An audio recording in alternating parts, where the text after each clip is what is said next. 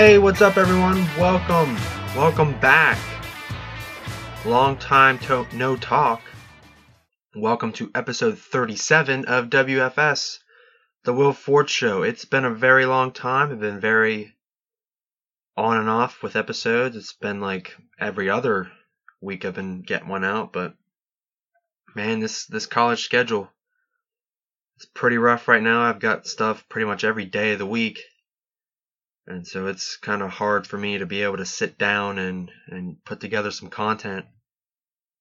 Uh, but right now everything is is going great as far as college goes.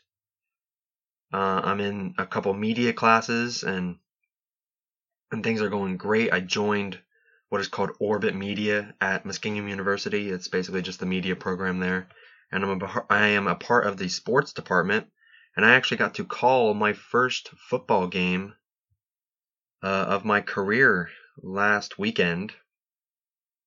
Muskingum University versus John Carroll, and I was the color commentary or commentator for that game, and it was a really great experience. It was really fun, and and I'm I've got some other games coming up, and I'm it's just I'm really enjoying it. It's a lot of fun and our media class actually got to meet one of the uh, you know he was he's a, reporter and anchor and he works for the number one all news station in the United States 1010 wins out of New York City. And his name's Glenn Schuck and uh, he he came to Muskingum University to our, our classes and we interviewed him and you know, it was a great time, and it was a heck of an, a heck of an opportunity to meet him and, and talk to him. Um, but yeah, with all that and everything else going on, I've been really busy, so I'm really happy to be able to get an episode out to you guys. I've fallen off on my predictions. I've been tweeting them, but trying to figure out what my actual record is. Gotta go back to the archives a little bit, but let's jump right into episode 37. All right, let's start with a little bit of NBA news. Right now, it's the NBA preseason, so obviously not very exciting. No one really cares about the NBA preseason all that much.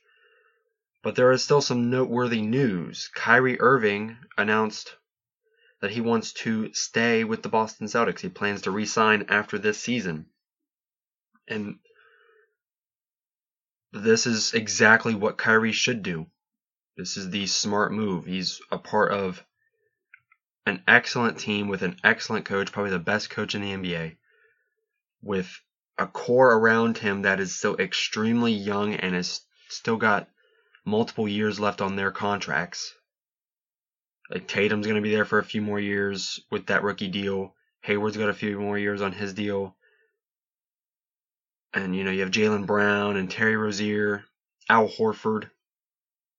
That team is clearly the best team on paper in the Eastern Conference. Should breeze through the Eastern Conference Finals and get to the finals, and they would match up more than likely with the Warriors, and I think they would push the Warriors to seven games.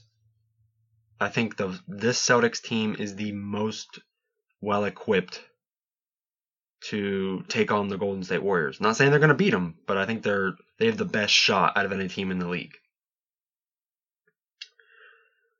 So, of course, Kyrie should say he wants to stay.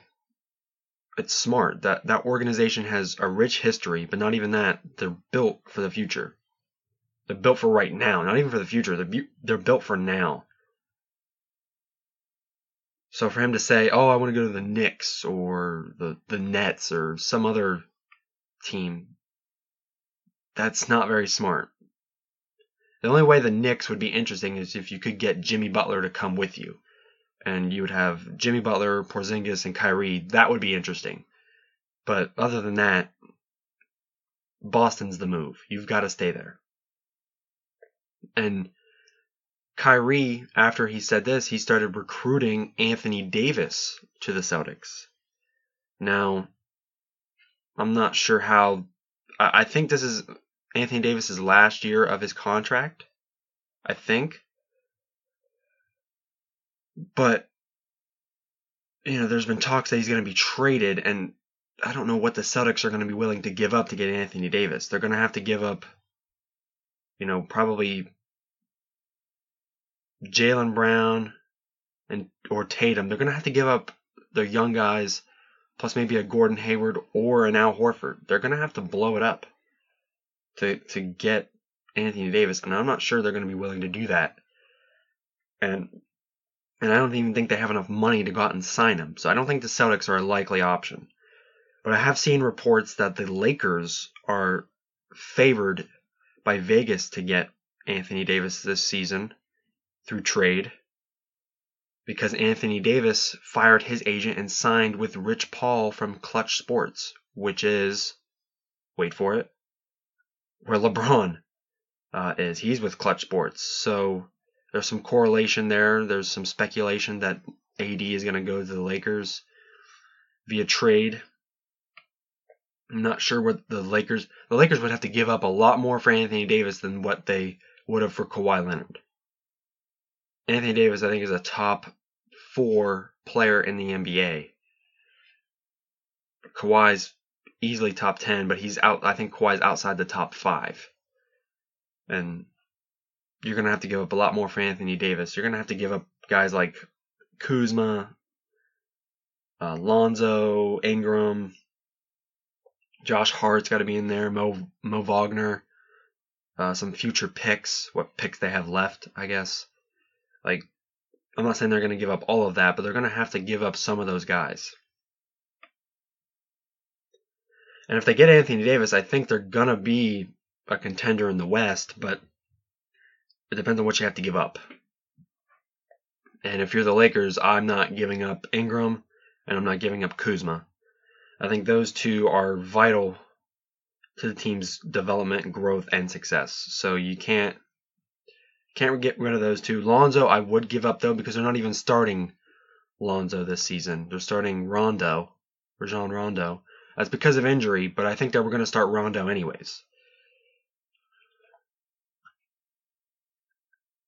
So we'll see what happens with Anthony Davis. I I don't think he's going to go anywhere during the during this NBA season. I think he's going to stay right in New Orleans, and then we'll see where he goes from there. And then the Jimmy Butler saga. Jimmy Butler wants out of Minnesota. Preferred destinations are the Clippers, the Nets, and oh, what was it? The Knicks. Those three teams were his options, and there have been talks with the Clippers uh, and the Clippers aren't willing to give up Tobias Harris for Jimmy Butler. That's the only thing keeping that deal from going down. And there was talks with the Miami Heat. Um, the the Timberwolves wanted Bam Adebayo, Josh Richardson, and a first round pick, I believe.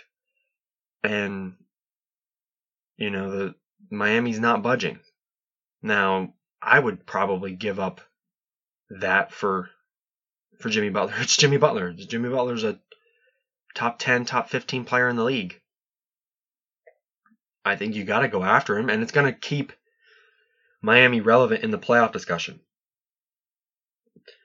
And it'll give Dwyane Wade one more shot at a playoff run. And we all know Dwyane Wade is excellent when it comes to playoff basketball. He really picks up his game and and his vigor is is unmatched. But right now, I think the Timberwolves are the Timberwolves. I think are trying to keep Jimmy Butler by asking for too much. They're like, oh, we can't. They don't. They don't want you. They're not. We're not gonna be able to trade you away. They're they're not willing to take you. And so it's basically forcing Jimmy's hand. Well, obviously it's forcing his hand. He's under contract, but forcing him to stay because they're off. They're trying to get too much for Jimmy Butler, and teams aren't going to bite on it. So it's kind of smart from this perspective of trying to keep him. But, you know, it just kind of leads to more discontent with that relationship. But my prediction is he's probably going to be I don't think he's going to get traded early before the season starts. I would say before the trade deadline, he's he he'll probably get traded because the Timberwolves don't want to lose him for nothing in the offseason. So I think he's going to go to the Clippers. And then the Clippers will get Kawhi in the summer, and then they'll be right there with the Lakers as far as who's the who is LA's team.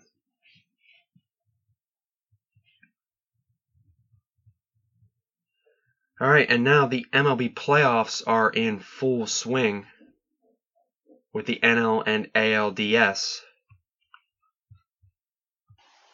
For the NLDS, we have the Dodgers versus the Braves and the Milwaukee Brewers versus the Colorado Rockies. Right now, the Dodgers are leading the Braves two to zero in the series, and the the the divisional uh, round for the for the playoffs, they're best of five games, so first to win three. Both those teams are up 2-0 and I expect the Dodgers to to win in three or four games. I don't expect it to go back to LA. Uh, and then the Brewers and the Rockies, uh, I expect that to be over in three. For the ALDS, we have the Astros versus the Indians. That is 2 0 in favor of the Astros. And the Red Sox and Yankees are tied at one apiece for their ALDS matchup obviously the most interesting one, most interesting matchup of this this round of the playoffs is the Red Sox and the Yankees. For sure, Red Sox with the best record in baseball and the fastest to clinch a playoff spot since I don't know when, since forever. And, you know, this is one of the most intense rivalries in sports history, if not the most intense. And I I like the Red Sox in this one, but with the offense that the Yankees have with with Stanton and Judge and and Sanchez and you know those guys are dogs and they're not going to go down without a fight as long as they're coming up to bat there's always a chance for the Yankees to to win a couple games. I expect this one to go to the, go the distance to 5 games, but I'm going to take the Red Sox. And my World Series prediction is going to be I think I'm, I think it's going to be the Red Sox versus the Dodgers in the World Series. Dodgers are going to get back uh, to where they were last year, but I think they're still going to lose to the Red Sox. I think the Red Sox are the clear-cut favorite at this point. They are the favorite to to win the World Series in my eyes. Uh, but Game Three of uh, the playoffs for the NLDS would be Sunday, which is today. Uh, and I am I am recording on game day for the NFL, so my predictions are gonna be out, but I, no games are being watched. This is being recorded before one o'clock, so likely not gonna up upload until after one o'clock. But uh, I wouldn't lie to you guys. My predictions are going to be there before the games have even been played. And we're to get to those later in the show. No games will be watched. Uh, like I said, it's before 1 o'clock, so I'm good. Uh, we're going to jump into some college football. I haven't talked to college football in a few weeks, but we had a seismic shift in the top 25 yesterday. A lot of ranked teams went down. Uh, three teams in the top 10 lost, and five in the top 15. Uh, number 19, Texas defeated number 7, Oklahoma, 48 45 on a game winning field goal.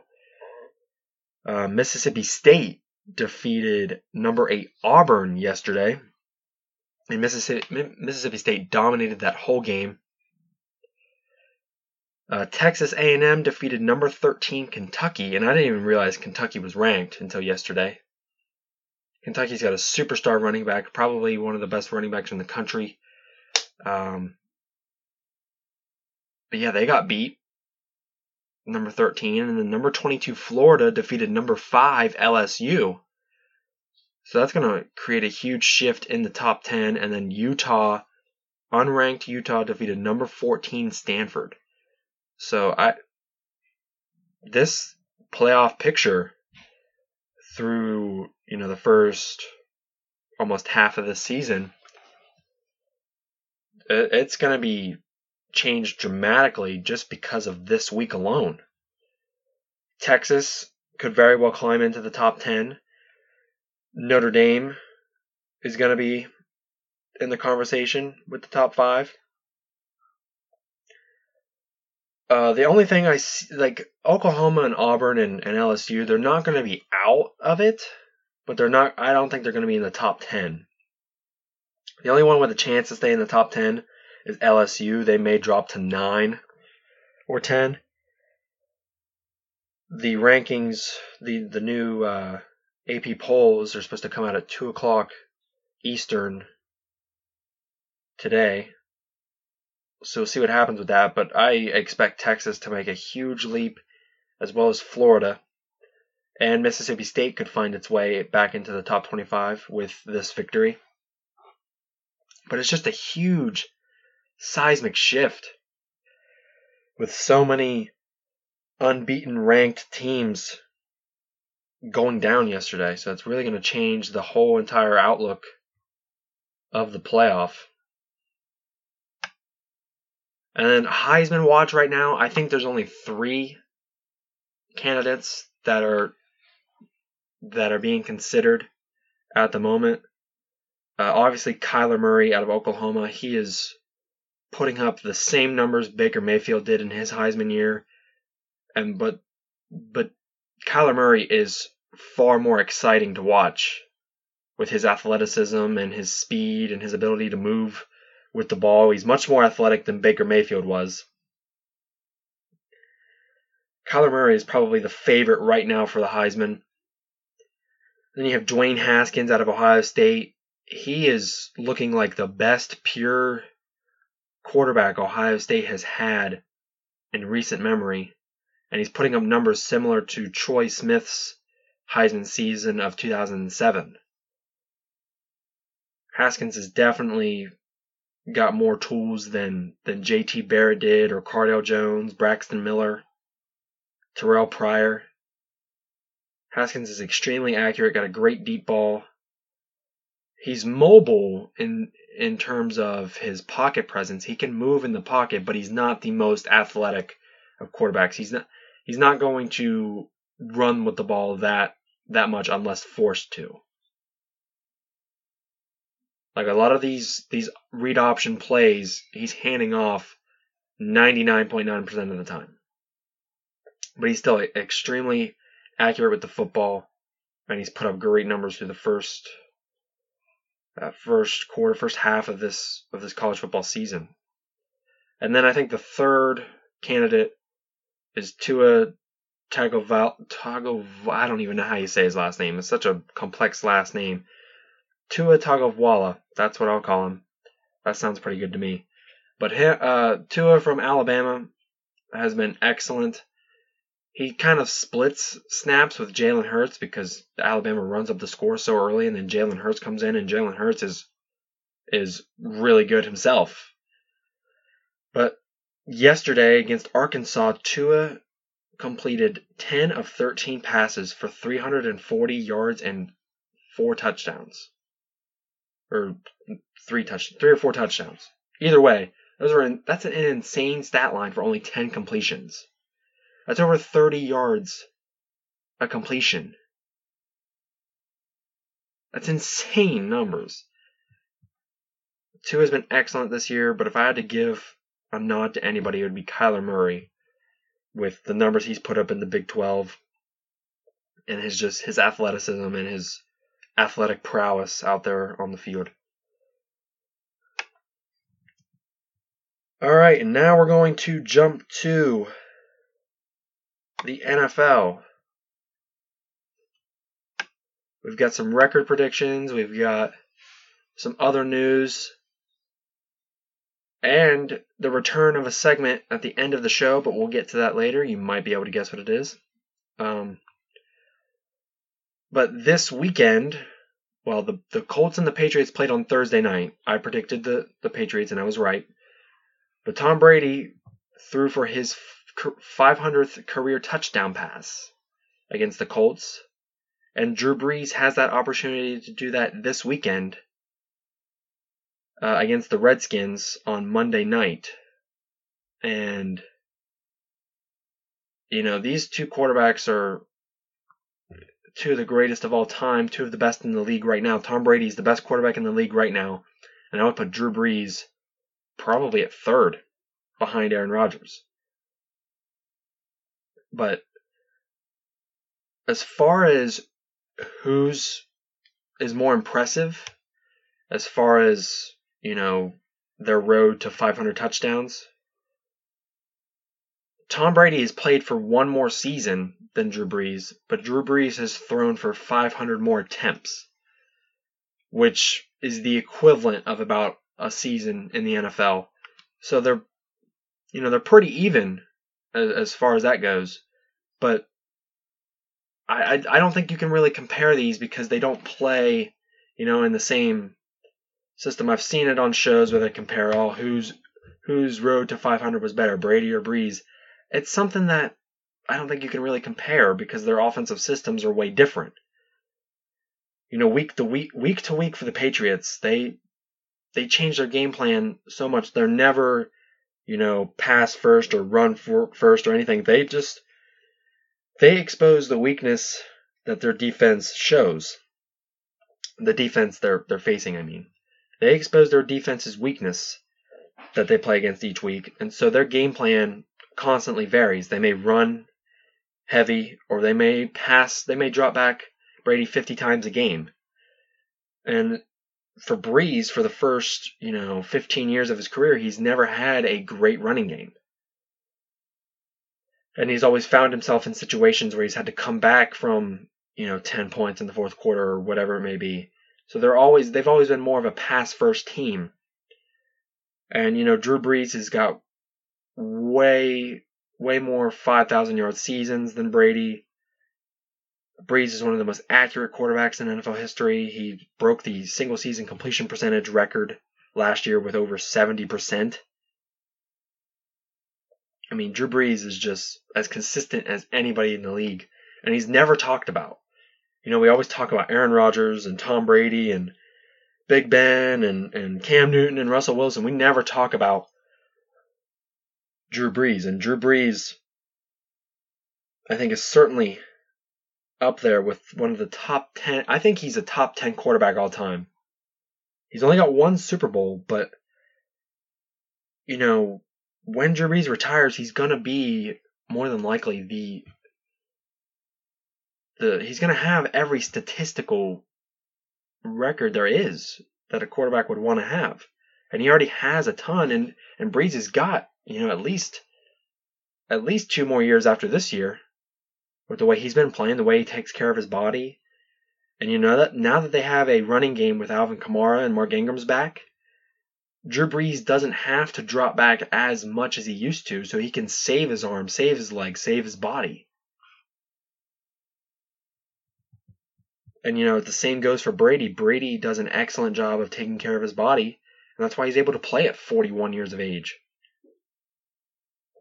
And you know, Belichick does a great job week to week of game planning for the defense they face, where you know not all the stress is on Brady's shoulders to deliver a victory. But two, these two quarterbacks are easily top 10 all time. Tom Brady's obviously number one in a lot of people uh, people's eyes.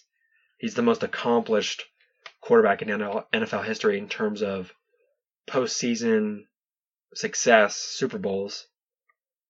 Drew Brees hasn't had quite the success in the playoffs that Drew, that Tom Brady's had, but he's had success, and statistically, he's been as good as anybody for you know, 16 se- or 17 years, you know.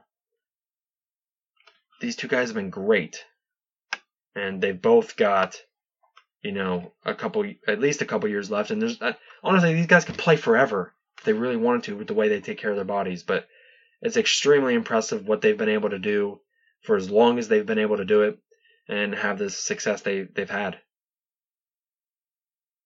So if Drew Brees Drew Brees needs four more touchdowns to today to reach 500. If he doesn't get it today, he's certainly going to get it next week. And you know he'll be Drew, Drew Brees and Tom Brady will be in the 500 club with Peyton Manning and Brett Favre, and that's pretty elite company. And probably four of the top 10 quarterbacks of all time. All right, so let's get into my week five NFL predictions here. Well, actually, no, I take that back. Uh, we're not going to get into the predictions yet. Uh, I want to talk about something else real fast. So the Le'Veon Bell uh, saga, the you know what everything that's been going on with him, his holdout. He is planning to return week seven of the NFL season, which is the Steelers' bye week and and there's talks that there are plans to renegotiate a deal at some point before the you know the deadline or you know during the off season and you know I think this is huge for the Steelers to get Le'Veon back week seven because they outside of week one where they had an excellent running game with James Conner James Conner hasn't done anything and quite frankly James Conner doesn't pose the threat that Le'Veon Bell does. Le'Veon can hurt you in so many ways out of the backfield, receiving the ball. He's the best receiving running back in the league by far. His patience, his running style, it's it's unlike any running back we've ever seen before. And, you know, it changes the way a defense has to game plan for the Steelers offense. And right now, the teams that play the Steelers, they don't have to game plan for James Conner because they're not worried about him. He doesn't pose that threat. So that's why they double AB. They're they're putting bodies on Juju Smith Schuster. That's why AB hasn't had that successful of a year to this point. It's because they're keying in on him and not on the running game. And when Le'Veon Bell comes back, that's going to ha- add that whole new wrinkle to the offense, and that's going to force the defense to commit an extra guy to the box and that's going to leave AB one on one on the outside, along with Juju Smith Schuster. And and honestly, I think Le'Veon Bell should just he should just get his money. The Steelers should just pay him. Yes, he's 27 years old, but you don't need to sign him to a four-year, you know, deal like like the Rams gave Todd Gurley, which I believe was five years. But Gurley's young anytime a running back hits 30 years old, usually they're going to decline, with the exception of guys like Marshawn Lynch, who's been excellent this year, and, and Frank Gore has been doing it forever. Usually, when a running back hits 30, though, that's usually when you want to move on from him. So, a new deal that's three years or longer is going to take him to 30 years old. You're going to have to. What you're going to have to do if you're going to sign him is sign him to a two year deal and you give him let's say 30 million and you make like 20 25 of it guaranteed so that way he's getting his money but you're not going to sign him long term because i don't think the i don't think the steelers want him long term they don't want to they don't want to be bound to guys for two three four five years you know unless it's a young star or your quarterback they don't want to be bound to anybody for that long, for that amount of money. That's why they've been tagging Le'Veon Bell over the last few years. And I think part of the reason is Le'Veon's availability. You know, the last couple years, Le'Veon has had several suspensions for uh, performance enhancing drugs. He was hurt with a groin injury um, last year and this year he's holding out. So you're not going to want to give your money to a guy who you don't even know if he's going to show up or be able to play. But with his talent, you know, they're struggling right now on offense, and you've got to you've got to sign him in order to you know keep that window of a of a Big Ben Super Bowl alive because that window is closing rapidly at this point. That, honestly, with James Conner in the backfield, the Steelers may not make the playoffs. And I'm serious. The Ravens are good. The, the Bengals are good. You know, in a year or two, the Browns are going to be good. That window's closing for the Steelers. And if they don't get Le'Veon Bell back fast, which is going to be week seven, so they'll have him for week eight. You know, if they weren't getting him back at all, they'd be screwed. But since they're getting him back, should be able to to get back on track offensively and put together a run towards the playoffs. But this season just hasn't gone to plan for the Steelers. And you know, I, I don't blame Le'Veon for holding out. You know, I know I'm kind of jumping all over the place on this, but I don't blame Le'Veon because the Steelers were going to run him into the ground this year. They were going to give him 400 plus touches, 500 touches, and then just let him walk in free agency and you know be burnt out for the team he plays for next. And I think Le'Veon understood that, along with the fact that he wasn't going to get his money, and you know he saved his body, sit out for half a season. That way, you know his touches will be around 200, three, uh, and they might creep up to 300, assuming they make a deep playoff run but it's going to limit his usage and it'll save his legs for uh, a portion of a year. So it's smart. All right, now we're going to get to my week five predictions. Let's do this. So, for week four last week, let's see, I was. Had eight victories last week compared to one, two, three, four, five, six. I was eight and six last week. Um, and I did leave out one game because I did not give a prediction for it, and it was actually a really good game. It was the Rams Vikings game, and I'm not going to count that towards my record um, because you know it was such a close game, and those were two really good teams, and you know, I'm not gonna I'm not gonna do that. That wouldn't be fair. Um, so yeah, that game does not count towards my record. But last week I was eight and six. Um, and the week before, week three, it was a bad week for me. I had let's see, one, two, three, four, five wins to eleven losses. I was five and eleven week three.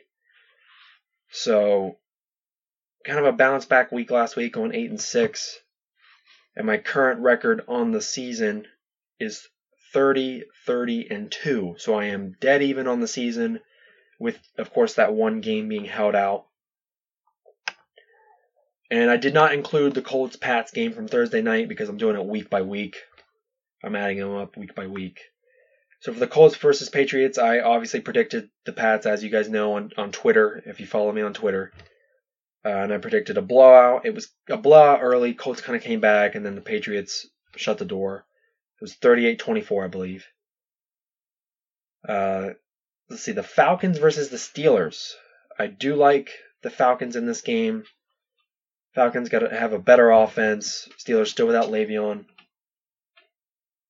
Uh, defensively, both of these teams are awful, but I do like the Falcons in this game.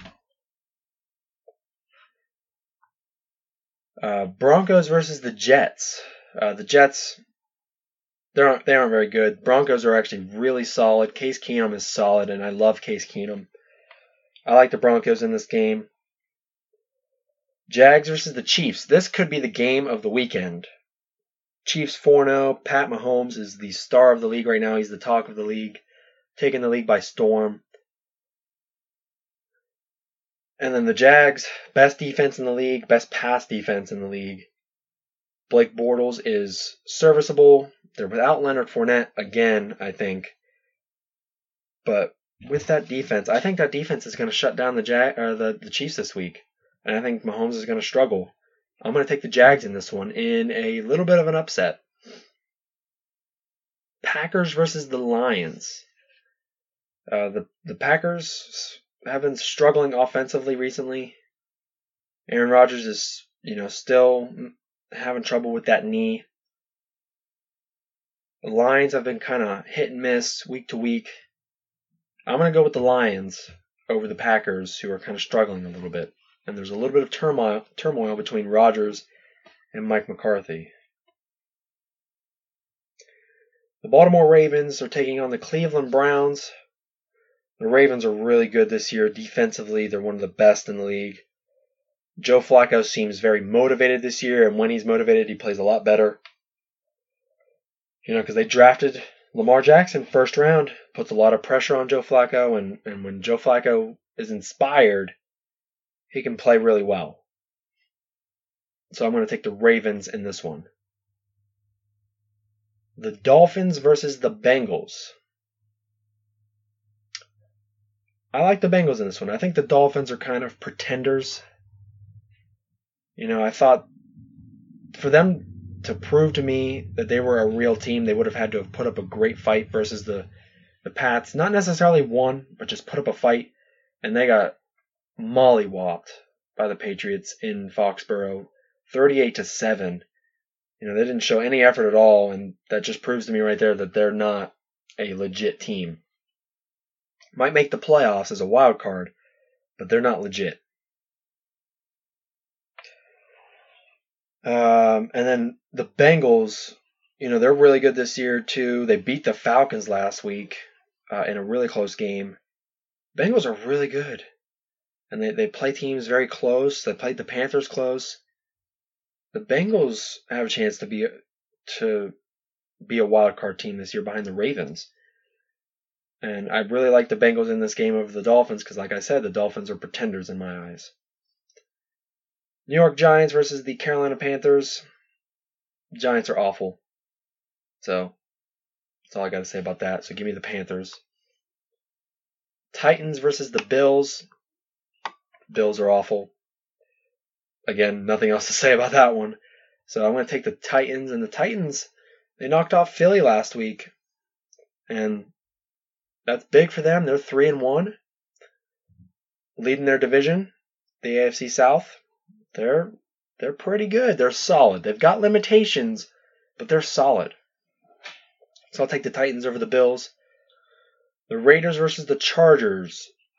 You guys know I don't like the Raiders, so I'll take the Chargers in this one. Uh, the Chargers did struggle against the 49ers last week, but I think they just kind of came out sleepwalking and they escaped. But I think they'll be much more focused this week against the a Raiders team that's quite frankly awful. And you know, the Raiders are 1 and 3, but they should be 0 and 4.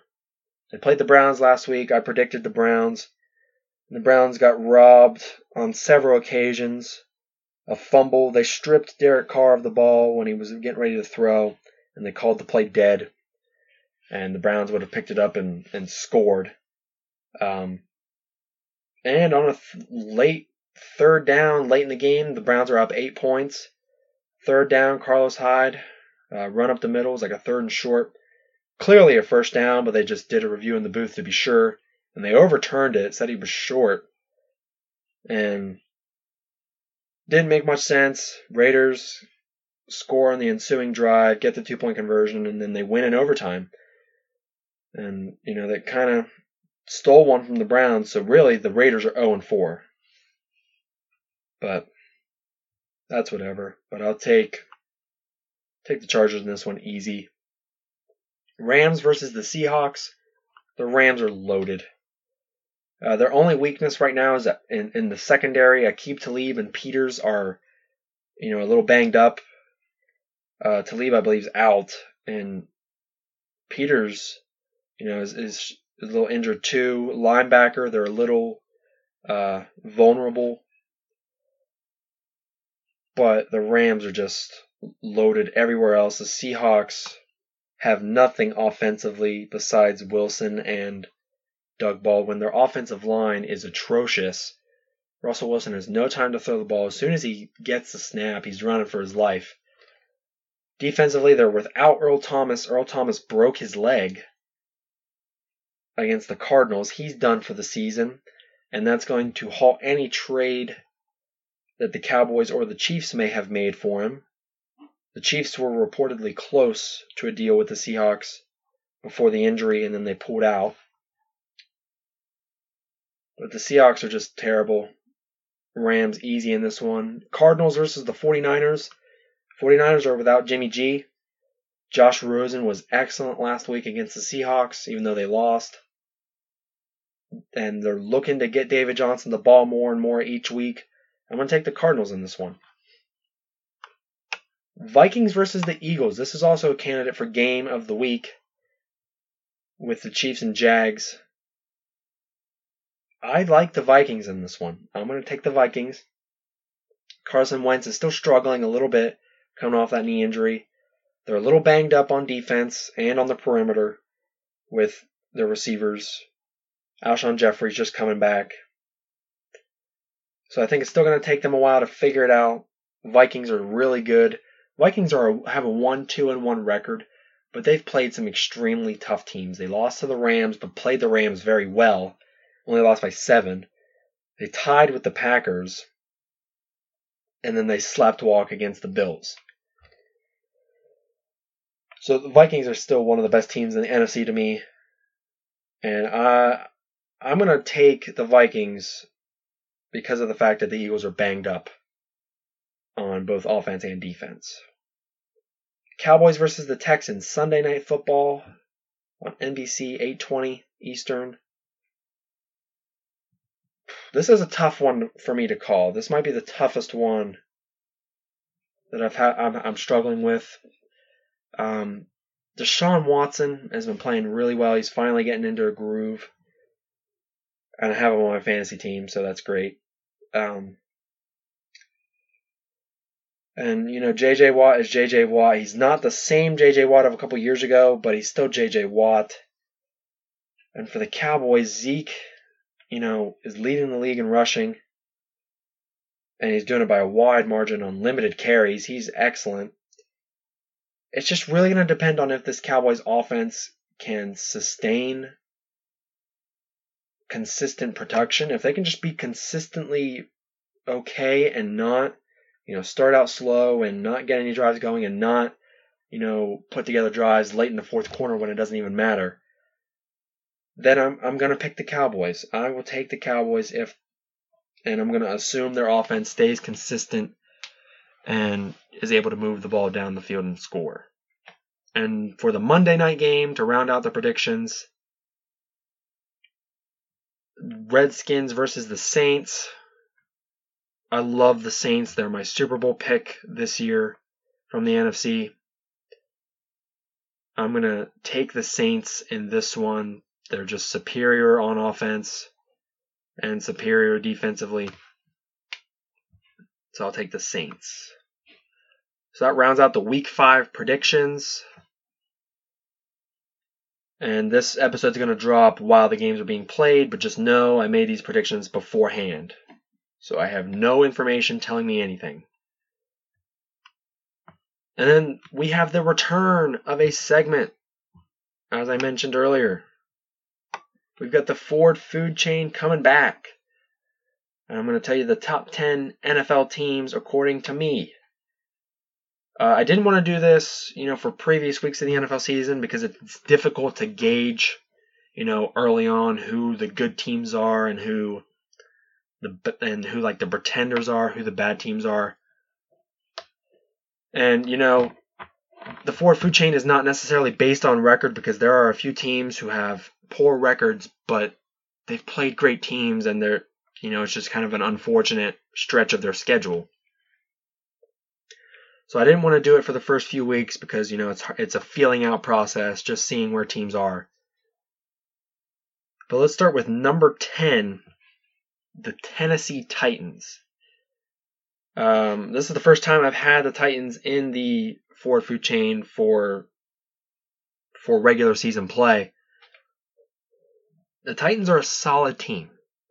And that's that's all I can really say about them is that they're solid. Mariota is solid, defense is solid.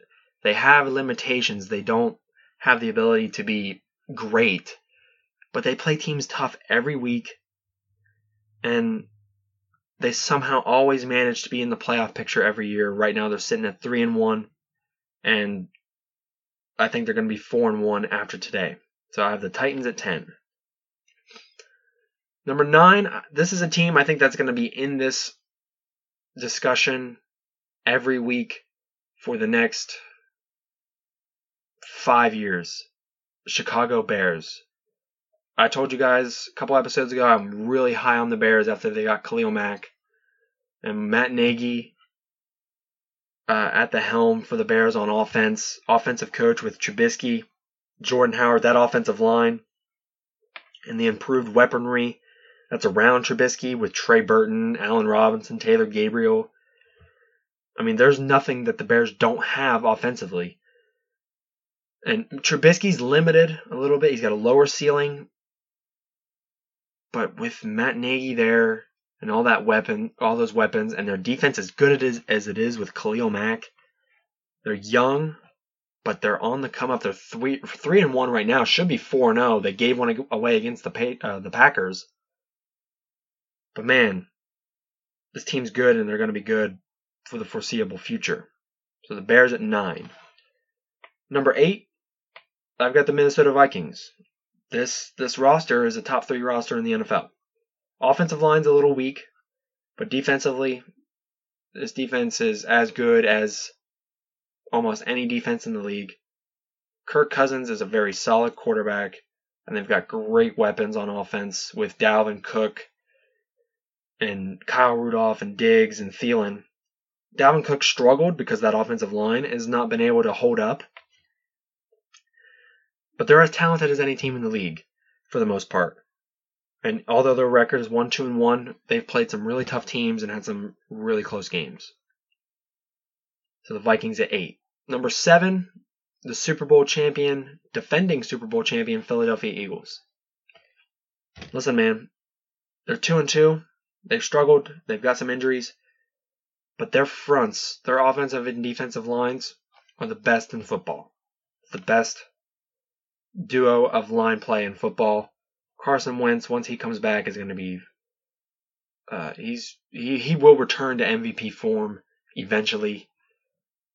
And you know, once they shore up some of those those injuries on the back half of the defense and you know on the outside as far as the receivers go, they're going to be in great shape and they'll be they'll be poised to make a a playoff push. I don't think they're winning the division. I've got the Cowboys winning the division, but I think they're a wild card team.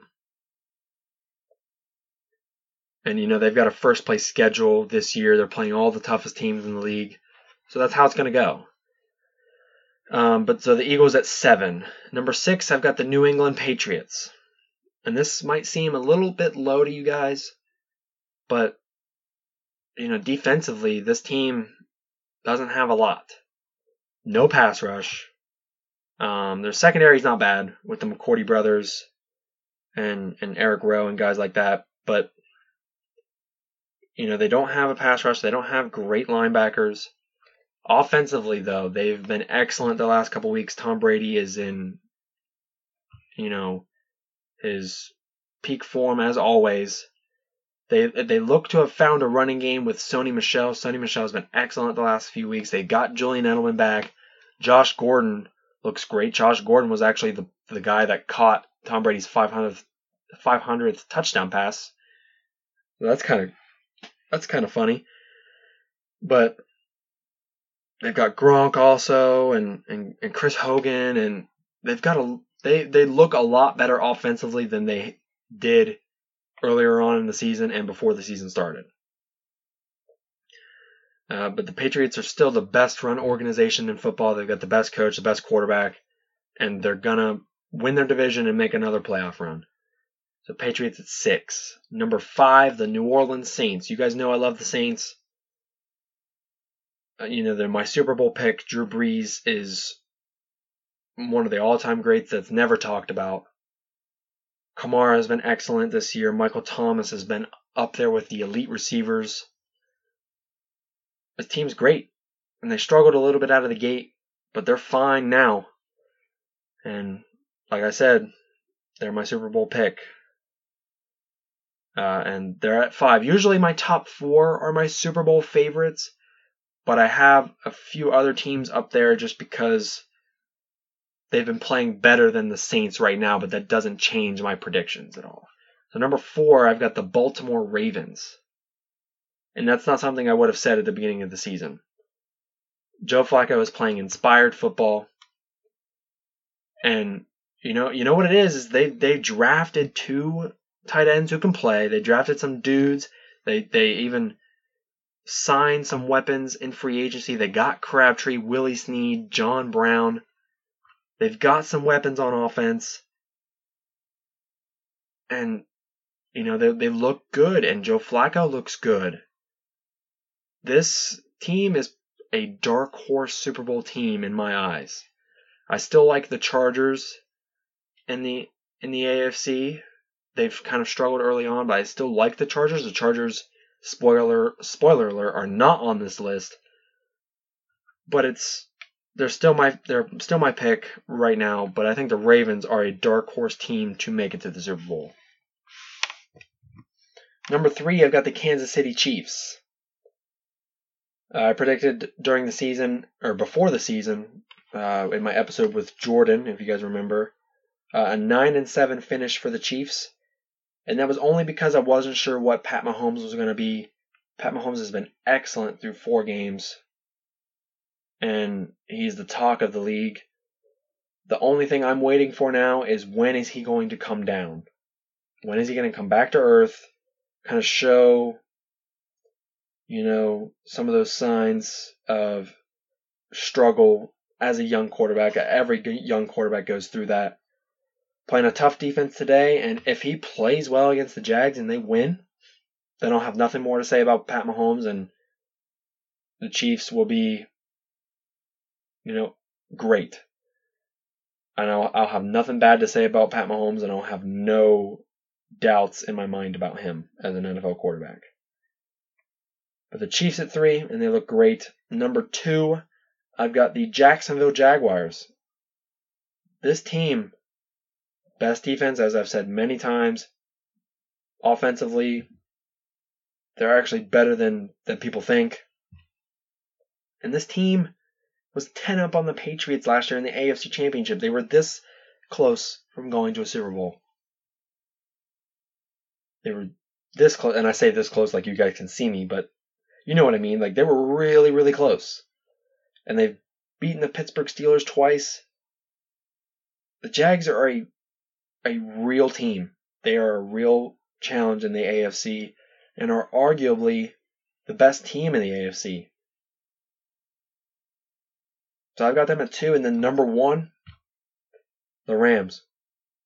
4 0. Goff has proven he is not just a system quarterback, he's proven that he's an elite quarterback.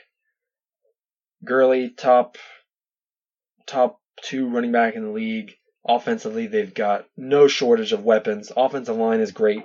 Defensively, they've got a little bit of it. They've got some injury issues, but their front seven is so good linebackers are a little weak, but like the front four at least are really good with Suh and Aaron Donald.